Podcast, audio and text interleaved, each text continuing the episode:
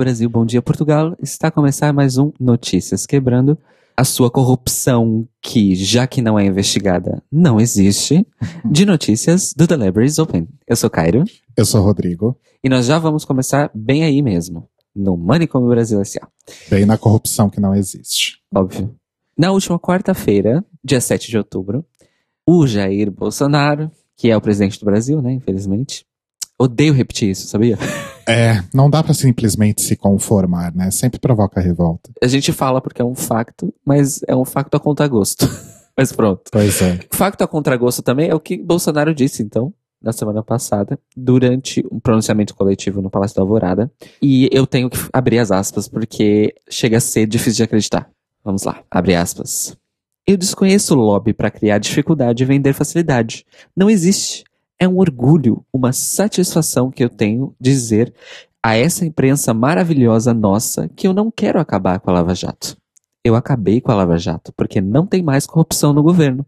Eu sei que isso não é virtude, é obrigação. Fecha aspas.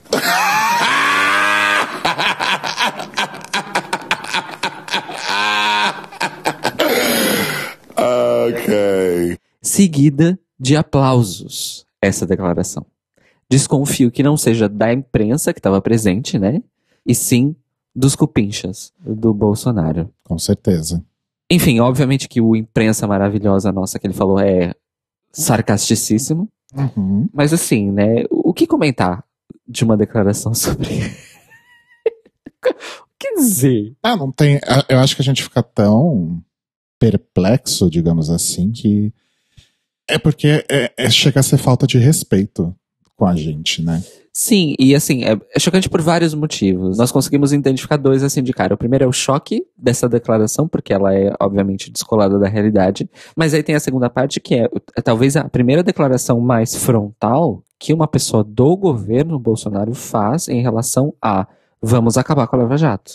Porque eles têm agido de forma indireta para tentar, enfim, desmontar a Lava Jato a partir do momento que a Lava Jato está tá incomodando o clã mas eles nunca haviam falado sobre a Lava Jato, nem o Bolsonaro, nem nenhum dos seus ministros, nem a PGR, nem a DGU, nada disso, sobre acabar diretamente com a Lava Jato. E, e ele dizer que não quer acabar, eu acabei. É, não faz sentido nenhum. É aquela coisa, né? Eu acho que é um movimento nítido e claro de desmantelar algo que supostamente foi a única operação aí a investigar a corrupção no Brasil, apesar de ter feito tudo o que fez, porque quem tem teto de vidro. Como já dizia Pete. e aí tem aquela questão: a própria Lava Jato virou uma faca de dois gumes, uhum. porque ainda no, no governo Dilma, quando a Lava Jato se iniciou, a PF era uma instituição independente, não é mais, já sabemos. E então a Lava Jato não teve pudor nenhum em, enfim, distribuir facadas, né, no sentido político, né, da coisa, porque várias pessoas foram envolvidas e tal. Até que começou a ficar muito evidente que a Lava Jato pendia muito mais para um lado do espectro político do que para outro. E aí não dá para negar o papel essencial dos juízes e delegados envolvidos na Lava Jato, desembargadores também, numa, numa maquinação auxiliar ao golpe que a Dilma sofreu. E daí para frente, água abaixo, né? E aí a Lava Jato também nos deu como um grande legado Sérgio Moro. Oh, God. um adendo a essa notícia. Sérgio Moro, que aparentemente vai fugir do Brasil, sim. Não há, não há justiça para ele no Brasil, como diria a Xuxa. E pronto, é isso. A partir do momento que a Lava Jato começa a incomodar, Bolsonaro fala que, hum, já deu, né, amores? É real isso que o Sérgio Moro deve vazar? A esposa dele deu uma declaração à imprensa dizendo que ela própria disse que é melhor ele sair do Brasil. Nossa, que coisa, não, não tinha visto isso. A, a cara nem treme. Eles falam essas coisas e a cara nem treme. Talvez seja, olhando pelo lado positivo, pela silver lining da coisa, pelo menos ele não se candidata em 2022? Já houve, já houve essa interpretação, porque era, era o grande, a grande previsão é que o Moro ia acabar candidato a presidente, né? Uhum. Mas eu acho que na situação em que o Moro se encontra atualmente, não tem legenda de aluguel que vai comprar uh, esse presente de grego, não. É, tem isso. Poxa vida, né? Vamos pensar que atualmente o presidente do Brasil está sem partido. que surreal.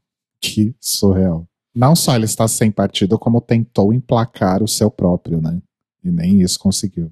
E falhou porque foi identificada a fraude no cadastro e no registro do partido. Enfim. Para isso, pelo menos o TSE funcionou. Mas é isso, Maurício. Então, esteja avisado aí para os nossos ouvintes que acabou a corrupção no Brasil e tá tudo bem. Tá, vocês estão vendo que não tem mais problema algum. Inclusive, se vocês quiserem falsificar documentos e fazer operações bancárias ilegais e coisas assim, parece que é ok. Já que não existe corrupção, aparentemente, então, isso são práticas que a gente pode fazer numa boa. Eu já vou cometer uma fraude hoje mesmo. Seguindo então no Manicom Brasil, porque ele nunca vem sozinho, o Marcelo Crivella participou do primeiro debate que houve em relação às eleições de prefeitura do Rio de Janeiro. E houve um momento em que o Eduardo Paes e o Crivella meio que estavam focados um no outro. Esqueceram que tinha outros candidatos e estavam só eles dois ali, aparentemente. Ataque de lá, ataque dali. Aparentemente o Crivella também virou alvo dos outros candidatos. Afinal de contas, ele virou alvo fácil, né? Nesse momento específico da história. E aí, meu amor, o Crivella soltou a seguinte frase. Hoje, hoje é o dia das frases. Soltou a seguinte frase em relação às probabilidades de, de terem zebras, né, de algum partido de esquerda passar à frente e ganhar as eleições e tal, porque no momento nas pesquisas de extensão de voto, os dois que lideram são ele, o próprio Crivella, e o Eduardo Paes do DEM, que havia sido prefeito do Rio de Janeiro antes do Crivella. E aí o Crivella solta a seguinte pérola. Vou abrir mais umas aspas aqui. Se o pessoal ganhar a eleição, as escolas vão ter o que as crianças deveriam ter em casa: orientação sexual vai ter kit gay nas escolas e a liberação das drogas. Fecha aspas. Só que dessa vez, como o kit gay, pelo menos no mundo da internet, já virou uma grande piada e já foram feitas reportagens da grande imprensa categorizando a história do tal do kit gay como fake news mesmo, né? Como realmente a realidade nunca aconteceu. Ele foi absolutamente destroçado na internet por essa declaração. Enfim, Rio de Janeiro, boa sorte. É assim, não que a gente esteja numa situação muito melhor aqui em São Paulo. A gente tem Boulos e Erundina aí, mas a gente não sabe se vai rolar. Pelo que a gente está vendo aí das mais recentes intenções de voto, talvez não. Mas eu fico muito triste porque eu vejo que o Rio está sempre entre a cruz e a espada. E isso há muito tempo fica aquela falta de perspectiva de algo acontecer de algo melhorar. Aparentemente, se vai acontecer alguma coisa, vai ser a longuíssimo prazo, né? Não, não vai ser agora. Uma escolha muito difícil, entre aspas, no, no Rio, entre o pastor e o não pastor. Eu fico com o não pastor, vai lá. É, tem isso. É aquela escolha pesando o que, que é menos pior, o que, que é menos ameaçador. Enfim, boa sorte para os nossos ouvintes cariocas e se vocês tiverem algum relato, né, na época das eleições, nós vamos pedir novamente, mas se vocês tiverem algum relato eleitoral aí do Rio, mandem para nós. Nós queremos depoimentos, porque a gente sabe das notícias, né? Mas pronto, a gente não sabe exatamente o que, que a prefeitura do Rio anda fazendo. Principalmente nesse momento de pandemia, que aparentemente tudo que essas administrações públicas fazem está relacionado à pandemia. E aí nessa, nessa toada passam coisas que ninguém percebe, e aí no ano que vem a gente vai descobrir que, sei lá, proibiram eventos públicos, a louca. Mataram uh, moradores de rua porque teve uma lei que autorizava, sabe? Esse tipo de coisa. The Purge. Para terminar o Manicão Brasil, na verdade, é mais uma indicação de uma reportagem uh, sobre um tema extremamente importante, falando aí na, nas coisas que passam ao largo, que são ocultas. É, a Marta Salomon, lá da revista Piauí, uh, revelou na semana passada, através de uma reportagem extensa, uma história muito cabeluda e complexa envolvendo o uso indevido de verbas das Forças Armadas que deveriam ter sido destinadas a uma operação que seria do Exército em auxiliar do IBAMA, como combate ao desmatamento. Então, o IBAMA é a parte técnica e as Forças Armadas receberam um projeto e um dinheiro para um projeto para fazer a parte de segurança e, enfim, atividade, ação proativa no combate ao desmatamento, especificamente na floresta amazônica. E aí a Marta Solomon fez aí a sua pesquisa e descobriu o seguinte: a coisa mais escandalosa é, são os valores. É só essa verba desse projeto que se chama Verde Brasil é o dobro da verba do IBAMA. E, tipo, vamos lembrar que isso é um projeto, né? Isso é uma operação pontual. E o IBAMA é uma instituição. Então, por exemplo, nesse ano de, de 2020, durante o primeiro semestre, que foi quando a verba desse projeto foi alocada, esse projeto recebeu duas vezes mais do que o IBAMA para a Amazônia no mesmo período. Isso é a primeira coisa absolutamente escandalosa. A segunda coisa é, dentre vários usos indevidos, o que mais chama atenção e que a própria Marta destaca aqui é que as verbas desse projeto que foram alocadas para as For Forças Armadas foram usadas para reformar quartéis. Atenção. Então, gente, assim, foram alocados 418 milhões de reais para este Verde Brasil e eles foram gastos com reforma de quartéis, entre outras coisas, mas a maior parte dele foi com reforma de quartéis, sendo que deveria ser utilizado para pagar a força de trabalho que ia auxiliar o IBAMA e o Instituto Cico Mendes e o ICMBio, né, as várias entidades que cuidam da conservação da Amazônia, na conservação da Amazônia. Inclusive utilizando as forças do Exército para executar prisões de criminosos ambientais. Mas não, foram reformados quartéis. Isso aconteceu esse ano, tá, amores? Eu gostaria de reforçar. Isso aconteceu no primeiro semestre de 2020. Atenção. Então, nós vamos deixar aqui na descrição desse episódio o link para a reportagem completa da Marta, que está excelente e é assim, é chocante porque ela traz muitos números e a conta ela não fecha, amores. Ela não fecha. Parabéns para Marta aí pela reportagem, que foi bem chocante e é uma coisa muito louca, porque a gente tá no meio da pandemia ainda, né? A gente sempre fala no meio, porque a gente não, não sabe quando ela vai acabar, mas tá no meio da pandemia e essas coisas não param de surgir, né? E corrupção não existe mais, né? Ou desvio de verba não é corrupção? Talvez não seja, né? Ué, se tem liberais e neoliberais que acham que sonegar imposto não é corrupção. Ai, tudo é possível. No Money como o Brasil S.A. Agora, então, para notícias boas na nossa sessão de cidadania, a Erika Malunguinho foi anunciada na última segunda-feira, dia 5, como uma das 100 pessoas afrodescendentes mais influentes do mundo em 2020. Ela, além de ser uma das poucas brasileiras na lista, é a primeira pessoa trans ever, de todos os tempos, a ser indicada nessa lista. Ela, obviamente, comemorou muito, foi muito elogiada, claro nas redes sociais e fez questão de frisar um ponto muito importante. Abre aspas. Impossível me furtar a registrar que sou a primeira mulher trans reconhecida por essa iniciativa. Não por vaidade ou disputa, mas para demarcar um ponto que situa morosidades, atrasos e limites.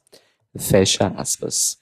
Isso é muito importante porque a Érica Malunguinho, ela é deputada estadual, né? Não é nem deputada federal, mas claramente o trabalho dela vem ganhando destaque a nível mundial. É, não é a primeira vez que nós vemos isso, né?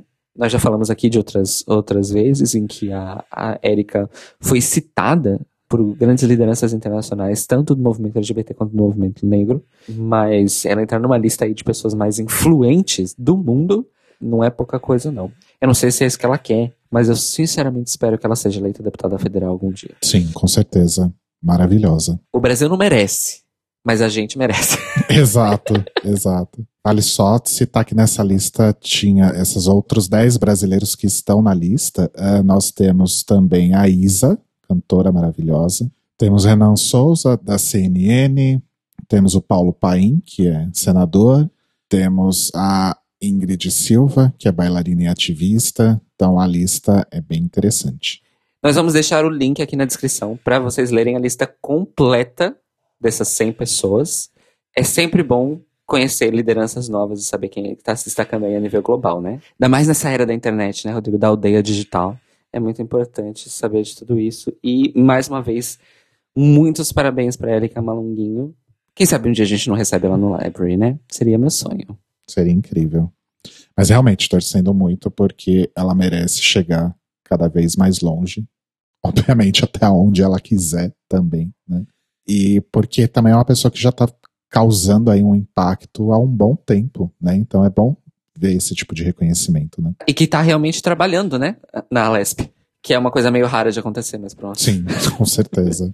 e falando em, em cargos públicos e eleições e coisas assim, No final de setembro, agora, o TSE encerrou o prazo aí para os registros de candidatura para as eleições municipais de 2020, que acontecem aí agora em novembro. Então, ao todo, 532 mil pessoas se candidataram a esses cargos de prefeito ou vereador, e desse total, 585 pessoas, ou seja, 0,1% desse total, são candidatos que se identificam como da comunidade LGBTI+.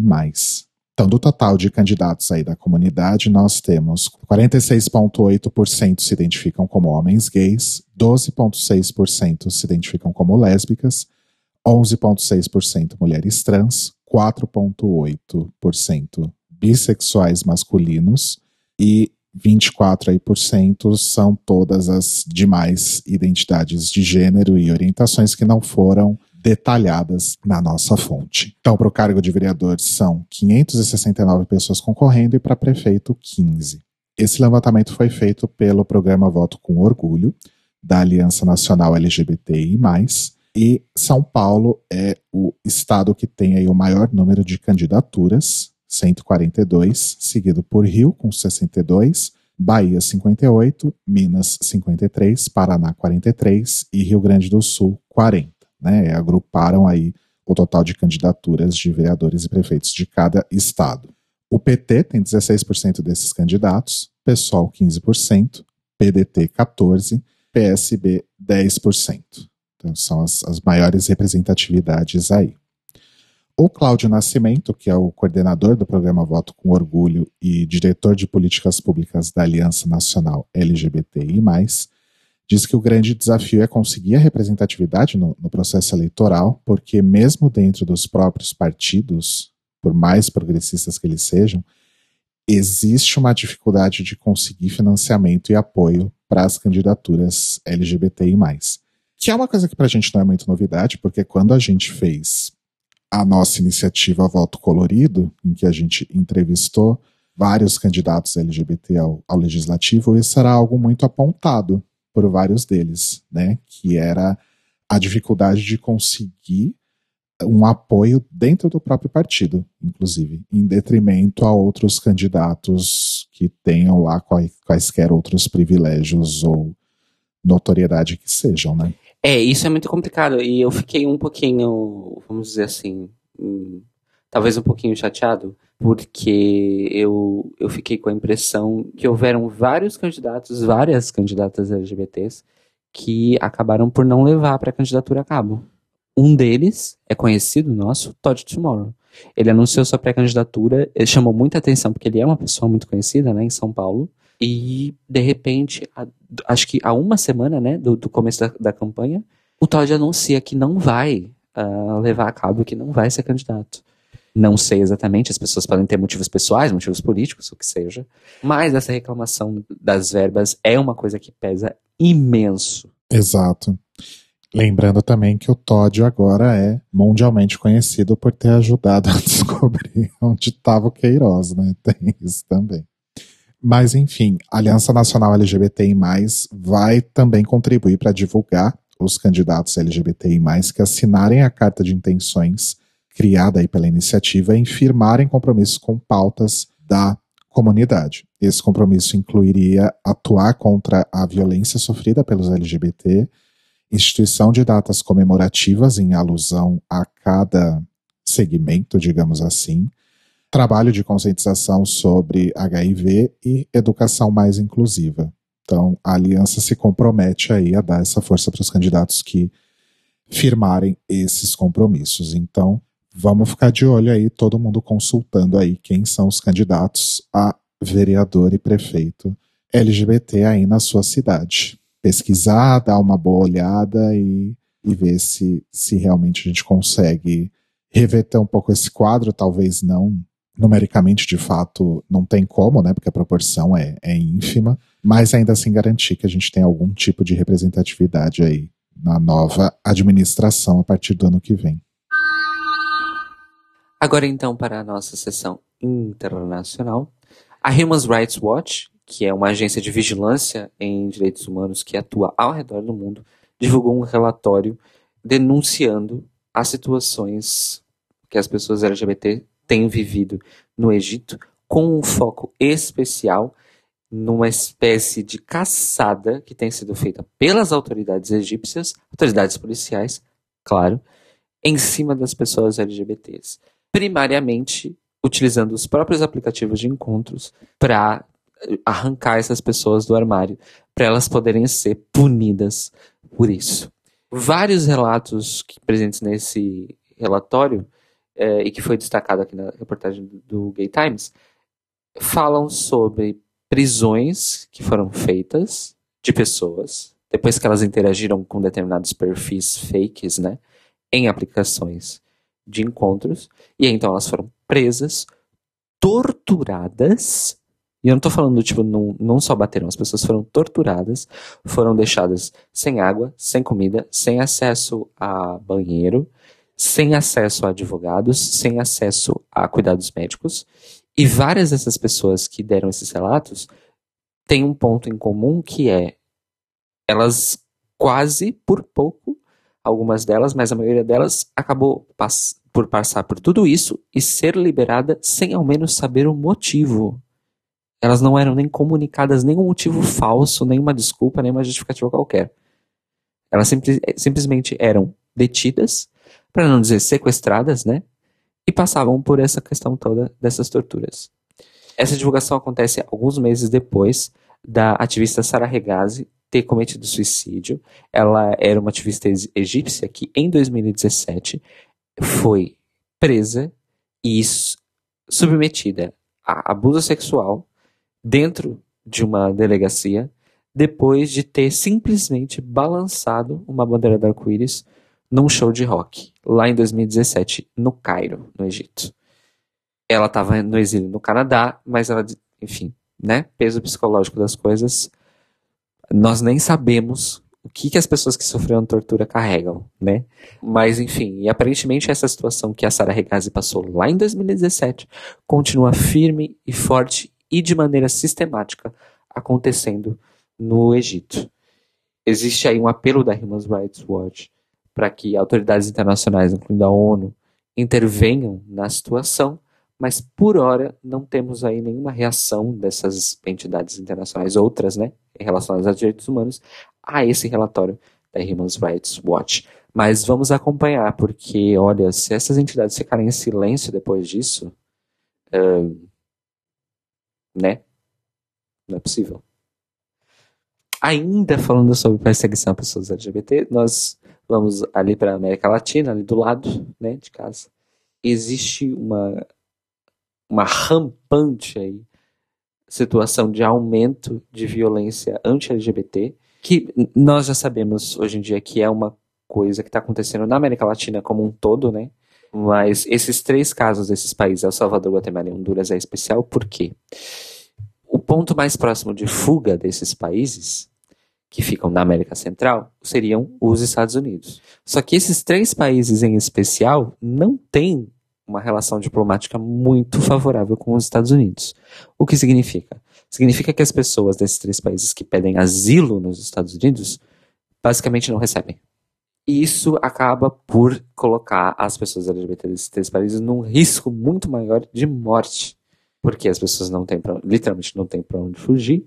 Nos países vizinhos latino-americanos a situação não é muito melhor porque não é só uma questão de violência, existe uma questão aí também da situação uh, socioeconômica das pessoas, né? Como é que elas vão viver, como é que elas vão trabalhar, como é que elas vão se sustentar. E a Human Rights Watch, novamente, ela fala sobre tudo isso também num relatório que foi divulgado no último dia 7 de outubro. Esse relatório é um relatório bem extenso, tem 138 páginas. E eu vou ler o título porque é muito impactante. Chama-se Todo Dia Eu Vivo com Medo. A violência e a discriminação contra pessoas LGBTs em El Salvador, Guatemala, Honduras e os obstáculos para a busca de asilo nos Estados Unidos. E aí vocês podem até me perguntar, mas cara, por que esse peso tão grande uh, em cima dos Estados Unidos em relação a bloqueio de asilo? Porque, amores, em questão de asilo, pedido de asilo, por incrível que pareça, os Estados Unidos não é um país tão difícil assim de se lidar em relação ao asilo. Porque, apesar do governo colocar entraves, existem muitas entidades nos Estados Unidos que fazem acolhimento e facilitam a, a entrada de pessoas que pedem asilo nos Estados Unidos. Né? Só que, quando existe um obstáculo diplomático de relação entre os dois países, ou seja, não existe nem a circulação livre de pessoas entre esses dois países, entre esses países envolvidos, nem para viajar, aí a coisa fica muito mais difícil, porque aí nem as entidades que ajudam essas pessoas conseguem intervir, porque é uma coisa maior que elas. E aí existe aí a questão de culpabilização histórica dos Estados Unidos por causa da situação dessas pessoas. Porque a América Central, como nós já bem sabemos, foi extremamente explorada pelos Estados Unidos no século XX, ali naquele seu projeto de poder que atingiu a América do Sul também, né? De todas as ditaduras, todos os golpes, todos os genocídios, né? Então, nós vamos deixar aqui o link do, desse relatório. Para quem quiser ler, está em inglês o relatório, mas é realmente muito impressionante uh, essa situação, porque a gente sabe da violência, como eu disse antes, porque a América Latina vive isso e com, enfim, o levante da, das, dos neopentecostais a coisa está ficando muito grave, mas as pessoas não terem nem para onde fugir é, é muito complicado. Muito complicado. E outra, né? Essas pessoas vão fugir para o Brasil, por exemplo. Agora, vindo para cá, para minha parte do mundo, que é estranho falar isso, mas enfim, aqui na Europa, tá rolando mais um embrólio envolvendo a Polônia e as suas zonas livres de LGBTs, entre aspas. Cara, isso é tão triste. Toda vez que alguém fala zona livres de LGBT, me dá um frio na espinha. Assim. É bem isso, é bem essa sensação. Vários eurodeputados estão em polvo rosa por causa dessa questão no geral. Tem existido bastante movimentação, tanto na Comissão Europeia quanto no Parlamento Europeu, em relação à situação da Polônia, e nós estamos a noticiar isso basicamente quase toda semana, né? Nós estamos a falar sobre esse assunto aqui no Notícias Quebrando, já faz alguns meses. Mas a questão agora é uma questão muito mais específica. Por quê? Supostamente, os Jogos Europeus, os European Games, em 2023, seriam realizados na Polônia, na região de Malopolska. Porém, essa região de Malopolska foi uma das regiões que aderiu à questão das zonas livres de LGBT. E aí, o que, que eles querem fazer? Eles querem literalmente mudar o local. A priori, dois membros do Parlamento Europeu, um britânico e outro belga, dizem que a região de Malopolska não pode receber os jogos por causa dessa posição deles em relação às pessoas LGBT. Assim, num primeiro momento, a proposta era mudar para outra região da Polônia que não teria essa pecha, que não teria aderido a, a isso.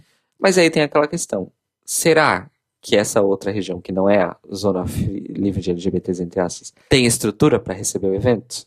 E aí já há até conversas de que a Polônia talvez não receba de todo os Jogos Europeus e que outro país tenha que ser escolhido. Vários eurodeputados estão insistindo nessa segunda hipótese, porque também como uma espécie de provocação para o governo polonês, para indicar que o parlamento europeu vai começar a criar entraves para a Polônia enquanto país, enquanto a Polônia enquanto país não mudar sua postura em relação a essas zonas livres de LGBT. Eu não sei exatamente até que ponto isso vai funcionar, Afinal de contas, o presidente que usou os LGBTs como arma de campanha foi eleito. Então, eu não sei exatamente até que ponto essas atitudes do Parlamento e da Comissão Europeia vão dar resultado. Pelo menos a União Europeia não está a ser tão inerte quanto nós mesmos postulamos que ela poderia ser, né? Um pouquinho mais cedo no ano, quando começamos a falar dessa questão da Polônia. Então, talvez as consequências comecem a aparecer com muito mais frequência agora ou assim esperamos, né?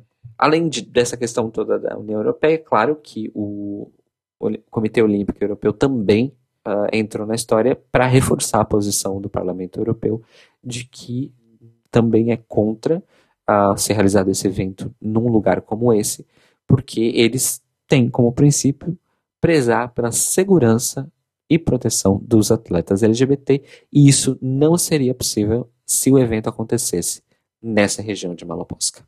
Outra entidade que eu nunca esperaria esse tipo de declaração, ainda bem, né? Que teve, ainda bem. É, pois é, surpresas acontecem aqueles. Agora, finalmente uma notícia boa internacional. Na Hungria está acontecendo um buzz vamos dizer assim, por causa de um livro infantil.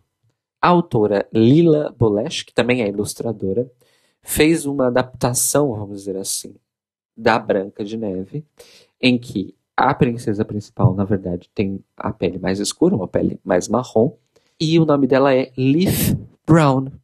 Olha só. Eu amei, inclusive. E aí, assim, adaptações aqui, adaptações ali, mas a grande questão é que a Leaf Brown, ela não é cortejada por um príncipe, mas sim por uma princesa. Claro que tá tudo isso gerando buzz, por quê? Porque a direita ultraconservadora húngara acusou a editora, a autora, Deus e o mundo de propaganda homossexual no livro. E querem tentar proibir a distribuição do livro para as escolas do país. A Associação Húngara dos Editores e Livrarias reagiu a essas declarações que também foram ecoadas pelo Victor Orbán, outro grande neofascista aí, e chamou essa intenção de proibir o livro de uma espécie de reprise daquelas cerimônias que os nazis fizeram de queimar livros que eram considerados culturalmente impuros, sabe? E que os comunistas chineses também fizeram, enfim, rolou todo aquele bafo.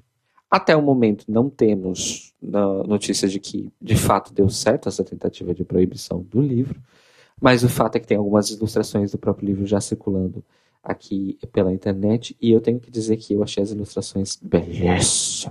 A capa do livro é uma coisa maravilhosa. E, enfim, parabéns então para a Lila Bolesh e espero que esse livro chegue às escolas húngaras sim e que o Victor Orbán vá se lascar. É isso. Vamos agora então para o nosso famigerado boletim Greg Reyes, o seu drops de notícias sobre RuPaul, Drag Race, correlatos e coisas que surgiram a partir dele, ou não também.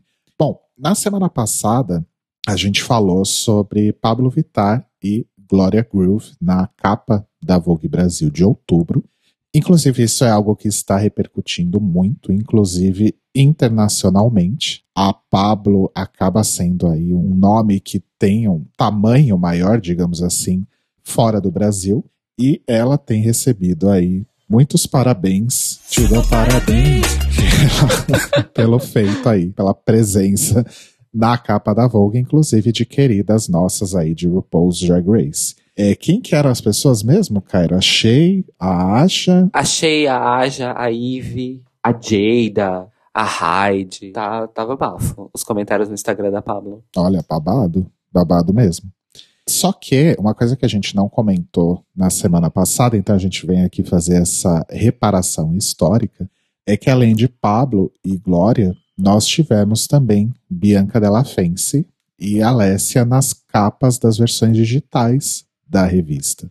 E nessa última sexta-feira, a Vogue divulgou um fashion film estrelado aí pelas quatro, mostrando aí como que foi o processo aí dessa sessão de fotos. E a Bianca disse, inclusive, abre aspas, é muito bom podermos ocupar os nossos lugares e falar a partir da nossa perspectiva, da nossa vivência, do que a gente passa, do que a gente vive. Esse é o Brasil que deu certo. Fecha aspas. Eu amei o Brasil que deu certo. Porque, no fim das contas, é isso, né? Exato. Elas é que são o Brasil que deu certo, sinceramente. Exatamente. A Bianca, para quem não conhece, é modelo, youtuber, DJ, e ela é muito mais conhecida agora recentemente também pela participação no podcast Santíssima Trindade das Perucas. E a Alessia também é aqui de São Paulo, assim como a Bianca, e ela faz shows no nosso circuito aqui, né? Ou no caso fazia, no momento não está fazendo. Casas como Blue Space, por exemplo, mas já participou de desfiles na São Paulo Fashion Week, na Casa de Criadores. E ela participou do evento online da Parada de Nova York, agora no final de junho, na On Top of the World. Então, ela esteve lá entre as atrações do Pride 2020 de Nova York. Então, palmas aí também para a Bianca e para a Alessia, além dos, dos parabéns aí das palmas que já demos para Pablo e para a Glória na semana passada. E vale também ressaltar uma informação extra sobre esse photoshoot todo, é que a nossa queridíssima Malona fez parte da equipe de styling, fazendo uma das coisas que é uma das especialidades da casa, né, da oficina da Malona, que é cabelos, amores. Então, eu acho que quase todos os picumãs que as meninas estão usando, as quatro, é, nas fotos, são obras de Malona. Então, beijíssimos para Malona, sempre fazendo parte da história, né? Ah, arrasou demais. Arrasou mesmo. Foi por isso que a Malona comentou esses dias no Twitter que ela estava ganhando muitos seguidores no Instagram do nada. Será que foi isso? Eu acho que foi. Eu amo. E falando em queens brasileiras que arrasam muito, a gente recebeu hoje, no sábado, no dia que estamos gravando, pouquíssimos minutos antes da gente começar a gravar, saiu a notícia de que o Nasce uma Rainha, aquele novo programa da Netflix com Gloria Groove e Alexia Twister, já tem uma data de estreia e é o dia 11 de novembro. Então, daqui a um mês, a gente vai poder aí conferir essa nova série original. No seu post no Instagram, comentando aí sobre a data de lançamento, a Alexia disse que ela, a Glória e especialistas especialíssimas, abre aspas, receberemos pessoas lindas e maravilhosas, com histórias emocionantes e divertidas, a fim de torná-las, elos, verdadeiras rainhas e reis. Uh. Vamos aguardar aí que pelo jeito a coisa vai ser bafo. Dia 11 de novembro tá quase aí. Então, bastantes ansiosos pela estreia. Então, de nasce uma rainha. Eu tô rezando, eu acho que vai ser, mas eu tô rezando para ser Netflix mundial. Netflix não me decepcione. Ah, mas eu acho que vai, porque Super Drags, por exemplo, também foi, né? Verdade. Então, acho que muito provavelmente vai ser sim, mas a gente pode investigar isso depois também. E nessa última semana saiu aí uma notícia de que em 18 de junho de 2021 Esperamos que as coisas realmente já estejam bem até lá. Teremos a primeira edição do Power of Pride Festival. Eu não entendi porque que o nome é em inglês, mas tá bom. Isso é vinda de pessoas cujo podcast chamam The Libraries Open, mas o nosso tem texto, contexto, justificativa, conclusão e dissertação. Agora, esse Power of Pride não, não tem razão de chamar assim. Pois é. Bom, o Power of Pride vai acontecer então, em 2021, na casa de shows áudio, aqui em São Paulo e terá como atrações internacionais Violet Chachki. Eu não me lembro se é a primeira vez que ela vem para o Brasil. Acho que ela já veio naquele. Como é que é o nome? Aquele show que tinha as drags de RuPaul. Verk de Verald, não é? É esse aí. ela já veio então, né, para o Brasil alguma vez. E também a Lemon, que a gente conheceu em Drag Race Canada, bem recentemente. O festival vai ter também a cantora estoniana Kerli, que já esteve aqui no Lollapalooza em 2013, do multiartista norte-americano Grayson Chance, e daqui do Brasil teremos a Dani Bond, maravilhosa, que inclusive ela foi a primeira mulher trans a ficar no top do iTunes Brasil, e o duo paulista Vinas, acho que se pronuncia Vênus, né? Vênus com V no lugar do U, tipo Dvorches, né? Tipo churches, enfim. É Vênus. Deve ser, não sei. enfim. E o interessante desse evento, além de todas as atrações, é que haverá arrecadação de materiais e alimentos não perecíveis que serão entregues a ONGs e famílias em vulnerabilidade. E parte do lucro do, dos ingressos vai ser doado à Casa Florescer, que é um centro de acolhida para mulheres trans. E o quadro da produção e de todo mundo que trabalhar aí no evento será também aí majoritariamente constituído por mulheres trans. Então, parece realmente ser uma iniciativa interessante, apesar do nome infeliz. Mas vamos acompanhar se os desenrolares do Power of Pride Festival, que a princípio ocorre em junho do ano que vem. E agora no momento fofoca, sempre tem um momento fofoca no, no Greg Reyes. Semana passada rolou aí uma, uma pequena, não diria nem que foi uma pequena treta, porque acho que a pessoa que sofreu mais com isso soube se portar muito bem na hora de responder. Enfim, o que aconteceu foi o seguinte: a nossa querida Ivy Oddly se manifestou aí sobre algumas declarações que foram feitas em relação a ela pela nossa querida e que eventualmente dá umas boas pisadas de bola, Katia Zamolodkova, gerou um debate sobre classismo no mundo de Drag Race. O que aconteceu foi o seguinte: a, a Katia e a Trixie lançaram aí esse livro que tem também um nome um pouco complicado, que é Trixie and Katya's Guide to Modern Womanhood, em que elas debatem aí, falam sobre uma série de coisas. E em uma das passagens do livro, a Katia disse que ficou chateada e irracionalmente irritada em relação à forma como a Eve se apresentou na DragCon de Nova York em 2019, porque a Eve não estava carregando o fator de prestígio que é esperado de uma campeã durante o seu reinado. Hum. Por que esse comentário? Porque o look que a Eve usou era uma camiseta com uma etiqueta de preço dizendo 100 mil dólares. E escrito em verde, Really Expensive Fashion, ou seja, moda muito cara. E um pentagrama na testa, e um, um lábio pintado de uma forma assim mais explosiva, digamos assim. Não era aquela produção que pelo menos a Katia esperava, assim, algo muito glamour ou muito pomposo, digamos assim, que é o que geralmente as, as vencedoras de Drag Race usam nesse tipo de evento ou em apresentações maiores. Ah, então essa, esses termos que ela escolheu Nível de prestígio. Socorro. Pois é, né?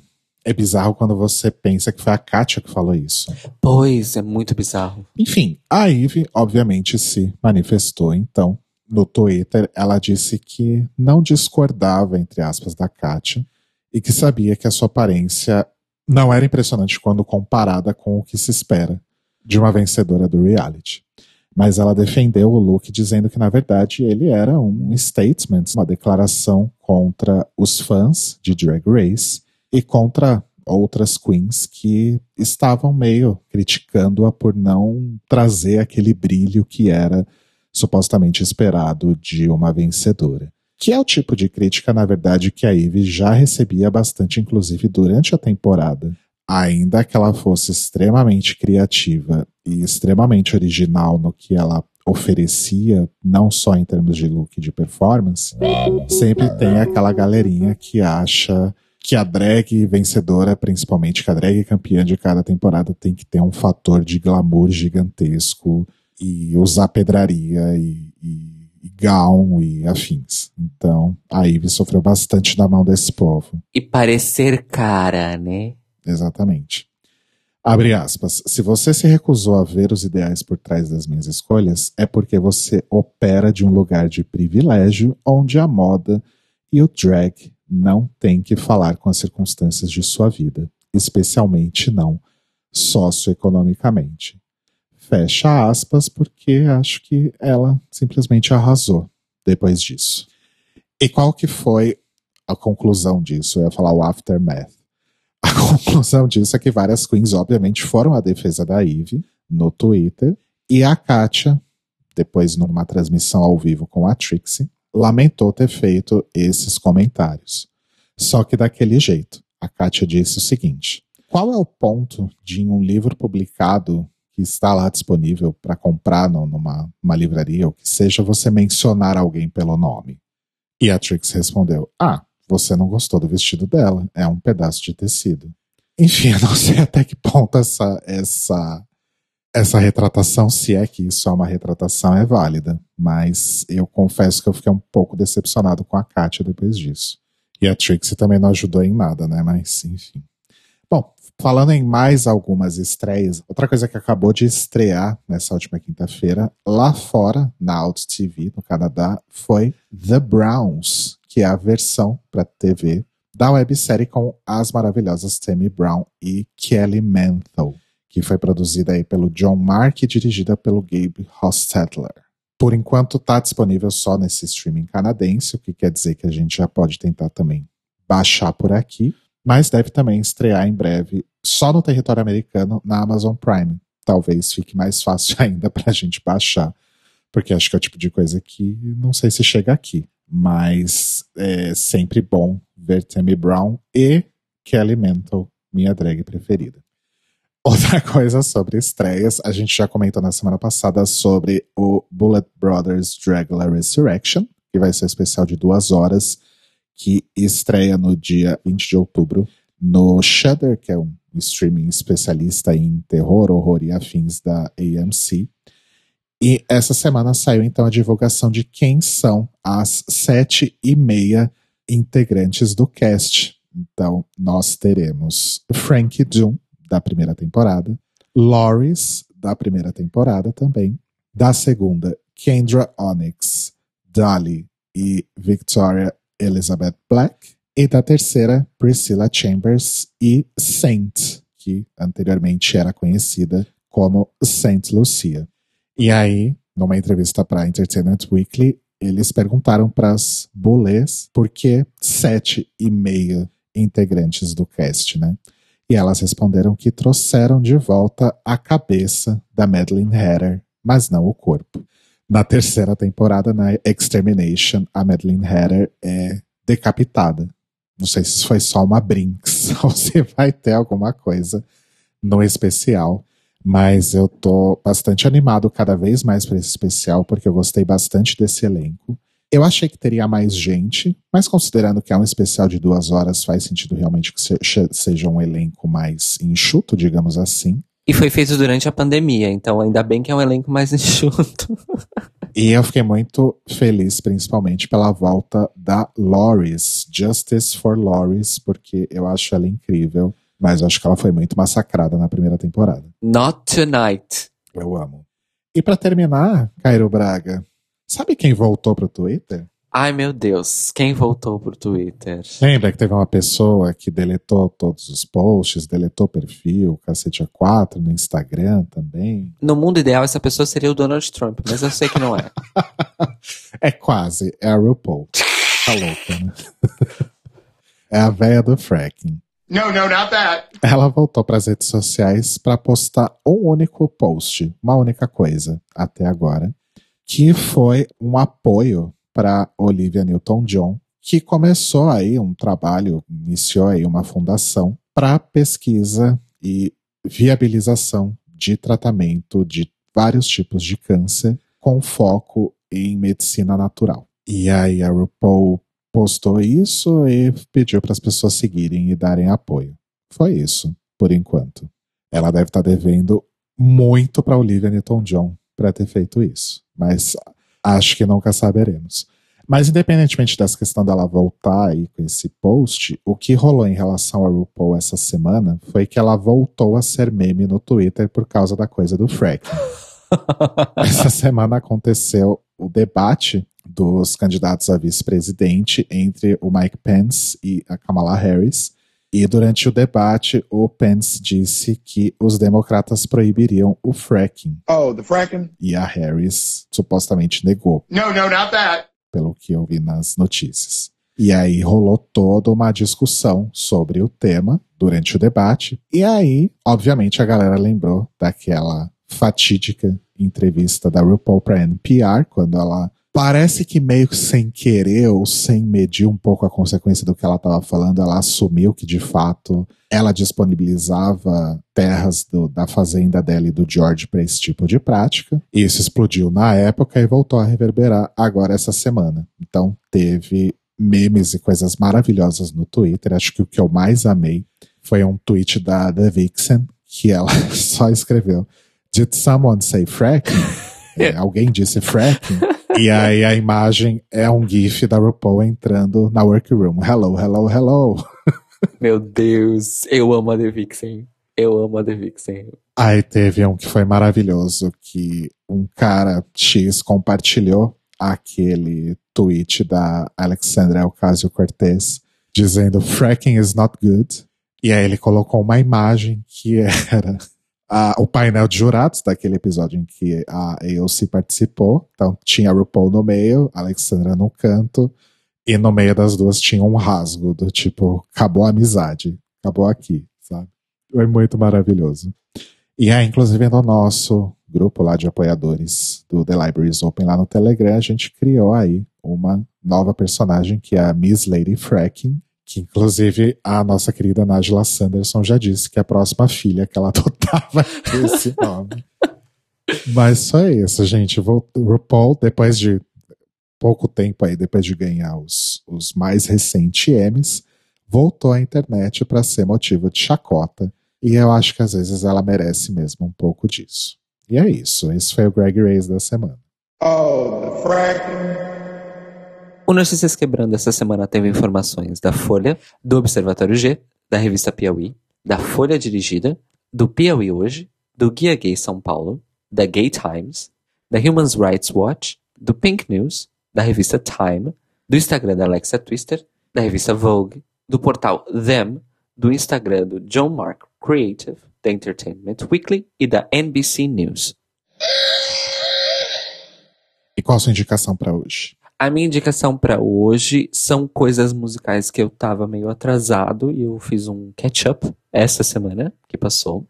Talvez a mais impactante de todas que eu vou indicar para vocês é o último EP da Christine The Queens, que é La Vita Nuova, e que na faixa título tem a participação da sempre maravilhosa e indefectível Caroline Polachek. Mas, além de escutar o EP, eu recomendo que vocês assistam o curta-metragem do La Vita Nuova, que é belíssimo, lindíssimo, maravilhoso e que tem ali umas versões mais curtinhas da música que, enfim, movem a história, né, do, do curta adiante e Christine continua sendo absolutamente sem falhas e sem defeitos e é isso. Christine and the Queens, La Vita Nova. Eu não ouvi esse. É recente? É desse ano, é, ah, eu não vou lembrar se é de maio, junho, julho, enfim, mas já, já estávamos na, na pandemia. E, e, e, ah, e eu recomendo assistir primeiro o filme e depois escutar o EP, porque, enfim, no filme são as versões mais curtas das músicas e tal. É isso. A minha dica é musical também, mas ela está também relacionada a podcasts e uma série. Eu nunca sei, não sei se dá para chamar de série documental, mas enfim.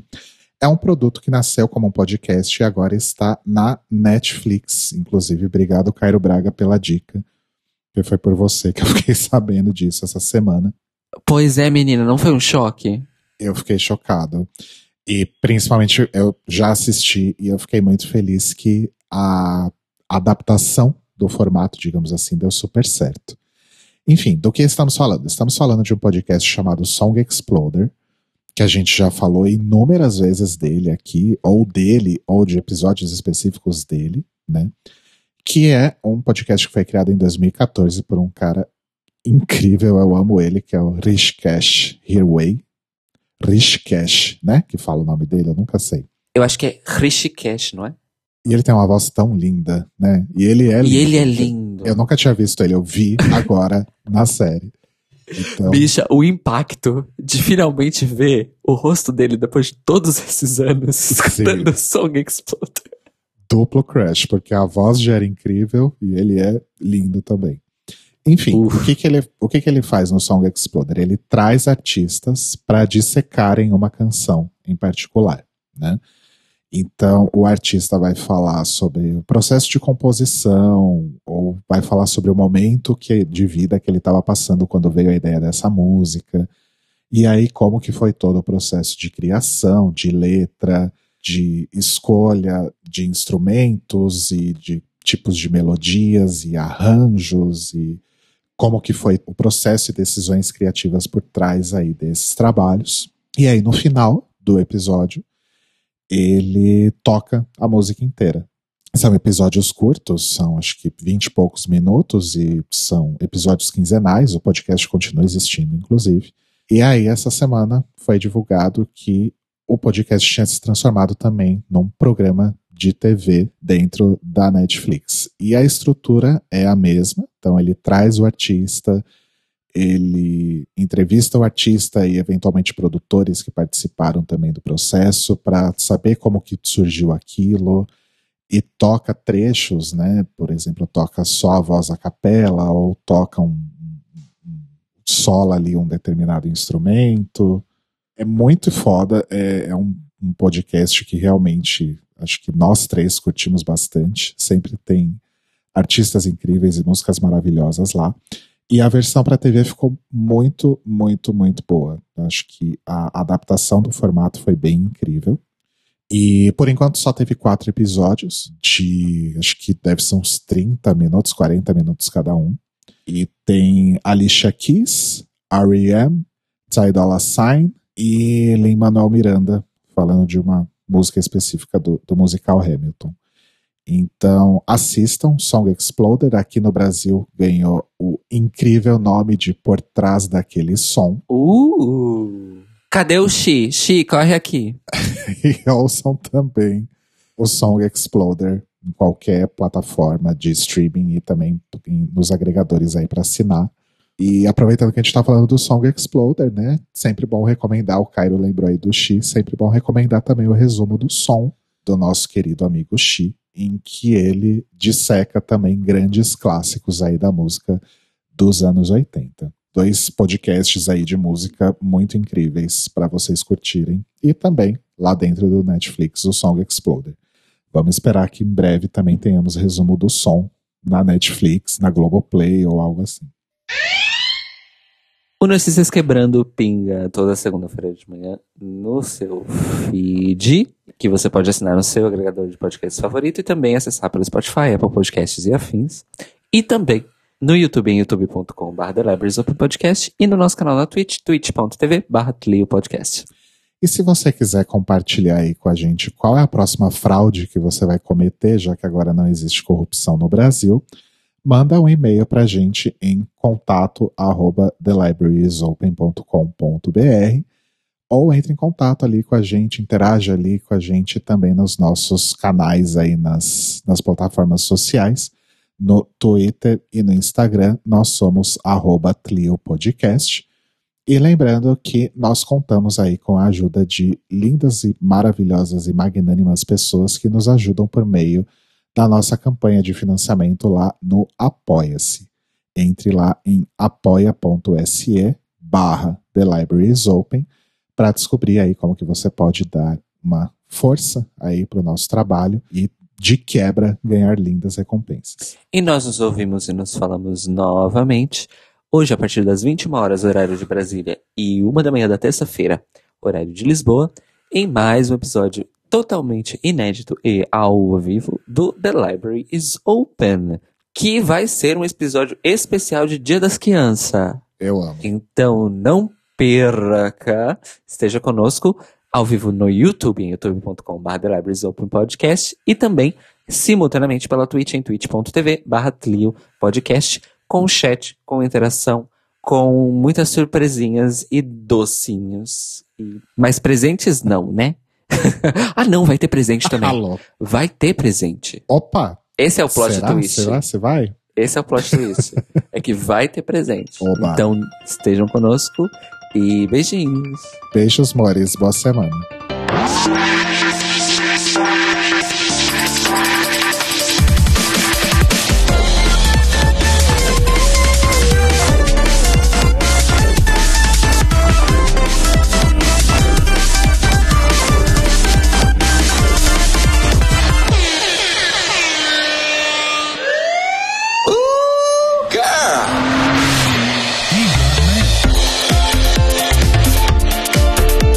São os nossos queridos apoiadores que nos ajudam a fazer do Tlil um podcast cada vez melhor por meio da nossa campanha no Apoia-se. Obrigado, Mores! Rafa Bibi, Ivan Ribeiro, Tonho Esteves, Leandro Bacelar, Thiago Querentino, Fúvio Balsalobre, Sérgio Araújo, Thaís Alves, Fred Pavão, Lucas Romeiro, Gui Gonçalves, Mia Brandão, Jean Prado, Pandora, Maíra Bueno, Inês Barreto, Cacita Alves, Valdir, Manuel Carneiro, Letícia Ferreira, Vitor Vilaverde, Arthur Mois, Raboni Santos, Edgar Torres, Malu Vieira, Inoue, Duda Zanini, Luiz Oeste, Juliano Lopes, Tata Finoto, Malcolm Bauer, Senhor Basso, Rafael Pinho Pradella, Feliciano Silva, Nájila Sanderson, Glessi Jatobá, Danilo Cursino, Marcos Vinícius Barbieri, Lana Andrade, Maria Lua, Patrícia Padovani, Pri Armani e Brenner Guerra. E se você quer ouvir o seu nome no final de todos os nossos episódios, vai lá em apoia.se barra The Library is Open, confira as nossas metas, escolha suas recompensas e se torne uma apoiadora do The Library is Open. Este podcast faz parte do movimento LGBT Podcasters. Conheça outros podcasts através da hashtag LGBT Podcasters ou do site www.lgbtpodcasters.com.br. Eu amo se o pessoal ganhar. Não, pessoal. Ah, eu entendi pessoal, desculpa. Não, pessoal. e o Obama. E o Obama. E o Ibama é que os dinheiros. Os dinheiros é ótimo, ô caralho. Deixa eu fazer um parênteses. Você tá com algum ventilador ligado, alguma coisa assim? Não, é o boy, é o boy que tá roncando aqui do lado. Pera. Ah, ok. Agora é de 2020 que vão. Opa! Desculpa, meu microfone tá caindo. E entre os partidos, o PT tem 16% desses convida convidados. Agora em notícias mais leves. Notícias mais leves do caralho, desculpa. Esquece isso. E houve aí, então uma, um debate sobre classicismo no mundo de Drag Race. Classismo. Classismo. Eu falei classismo? É, você falou classicismo. Aff, pera. De Drag Race durante o seu reinaldo. Re, durante o seu reinaldo. Meu Deus.